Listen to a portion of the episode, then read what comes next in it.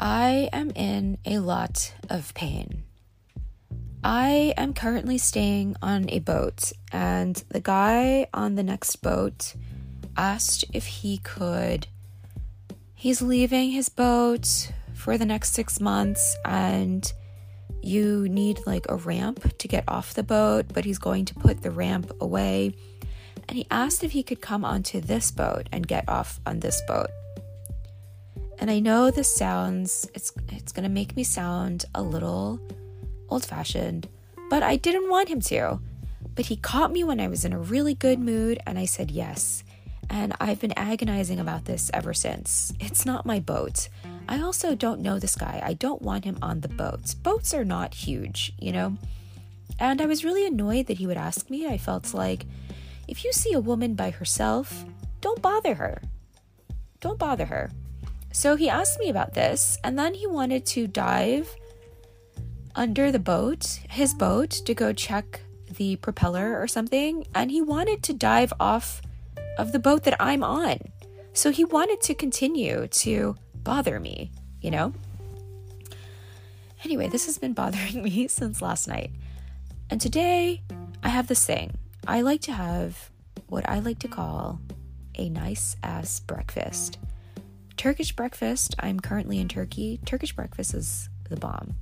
So I make myself a really nice breakfast. I'm also intermittent fasting and doing one meal a day. So it's a really big breakfast. Um, and I was in the middle of cutting up some sausage. It's called sucuk, Turkish fermented sausage, for breakfast. And it was a little frozen and the knife was a little dull and I was obsessing over this. I'm like, how do I tell this guy that I changed my mind? I don't want him, you know, like I don't want to cause any problems. I don't want to be rude. Like, oh my God, I don't want to be rude. Even though I think it was inappropriate for him to have asked me in the first place because he's been keeping his boat here for decades. Like, he has other ways to get off the boat. He doesn't need to climb onto this one. He just wanted to ask, you know? And so in the middle of sitting there dwelling on this, I sliced the tip of my finger open. It's not so deep. It's it's deeper than any cut I've ever had in my life, I'll be honest. Um, but it's not so deep. I don't think I need to go to the doctor. Um, I did cry about it for like a good 20 minutes because it really hurts. There's lots of nerve endings there. It really, really hurts.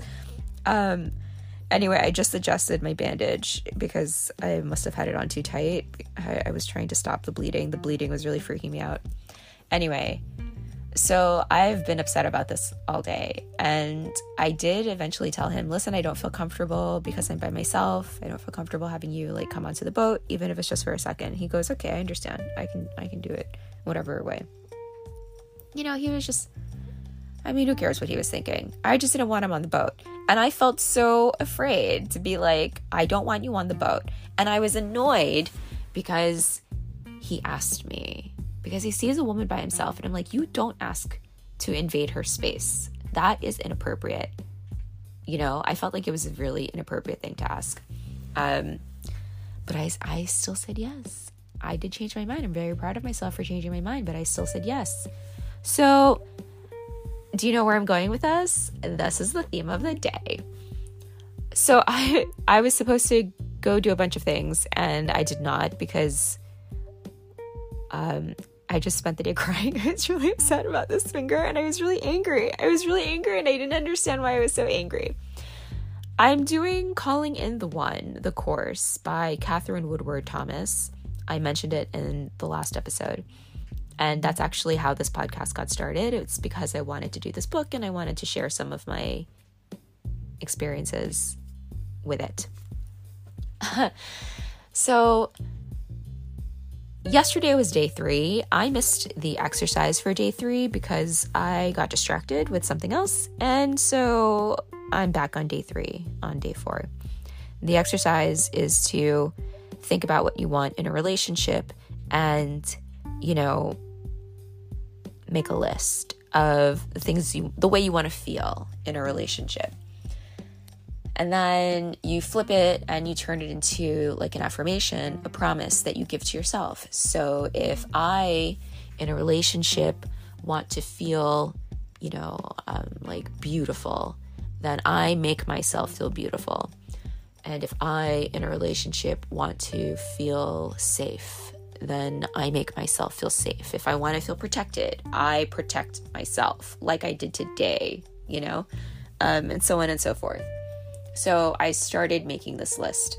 I started making the list and I got through two pages of things that I wanted, apparently.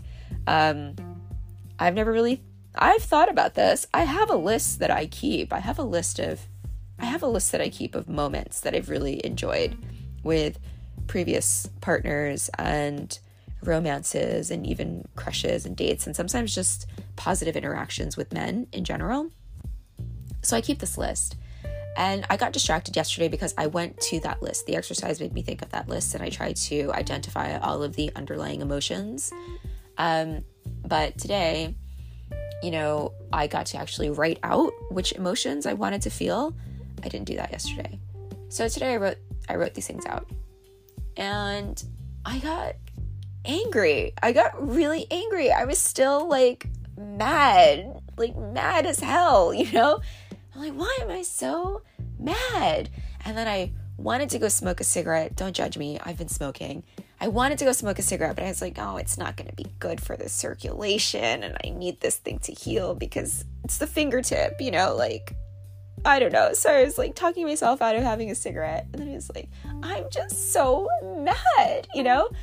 And then I was so upset. I fell asleep. Like, I was, I don't know, like, I had like a tantrum and I fell asleep. I didn't have a tantrum. I just got tired and was so like tired of being upset that I fell asleep.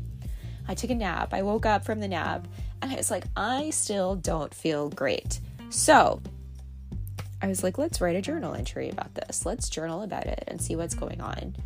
And then I was just thinking about this guy and I was thinking about like like how I felt it was so inappropriate for him to ask me to even like why would you bother me? I am a woman. It is your man. It is your job to protect me. You know i'm sorry. I'm from the middle ages apparently but i really believe this. And i don't think that i've ever like stuck up for myself in this way you know? And so like the list like brought up all of just like just like being confronted with being able to like identify what it is that I want and then write it down like made me angry. It made it brought up it brought up like old feelings of not getting what I needed and what I wanted from my caretakers, my parents, you know? And it brought it up and it brought up like this inner child tantrum thing like why can't you just give me what i need? Why is it so hard for you to figure out? You know obviously that's a voice that i that i adopted from them probably talking to themselves that way and then probably sometimes talking to me that way. Why can't you just figure it out right?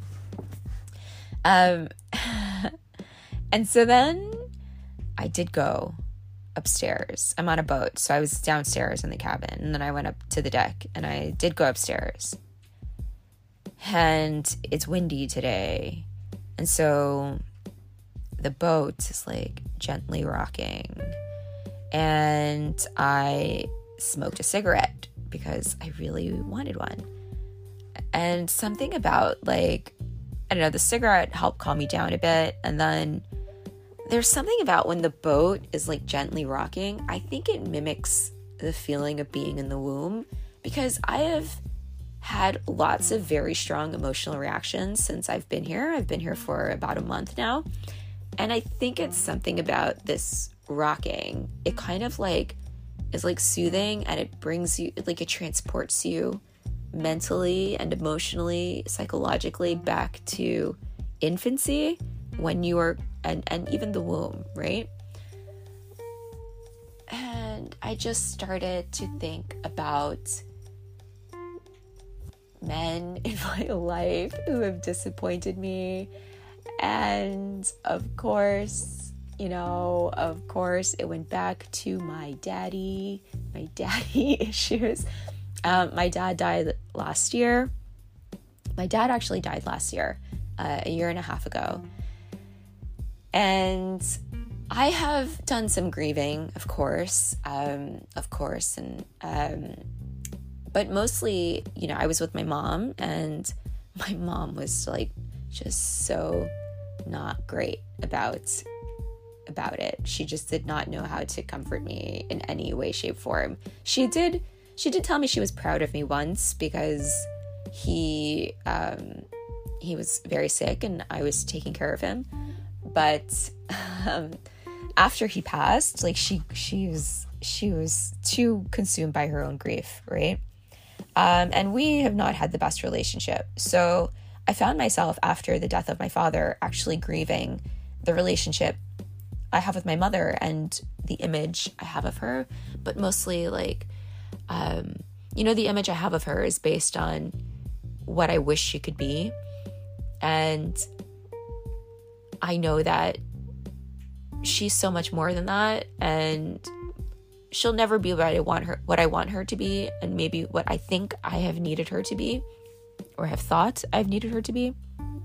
But anyway, I needed to put that I need to I needed to put that to bed, right? So I spent a lot of time doing that, like mostly that. And I knew that I would get to a point where I would, you know, because, you know, I don't know if it's like this for everyone, but like after my dad died, I'm on like this high and I'm just thinking about how wonderful he was and how much I wish I spent more time with him and how much I wish like I appreciated him and just like putting him on this pedestal basically. And I know that he's not, he was not the perfect man, you know? So I knew I would get to a point where I would start to, you know, feel bad about the things I didn't get from my dad. And that point was today. It was today. It was today. Um yeah, so I was just sitting up there smoking and the boat was gently rocking in the wind. And I was mad as hell.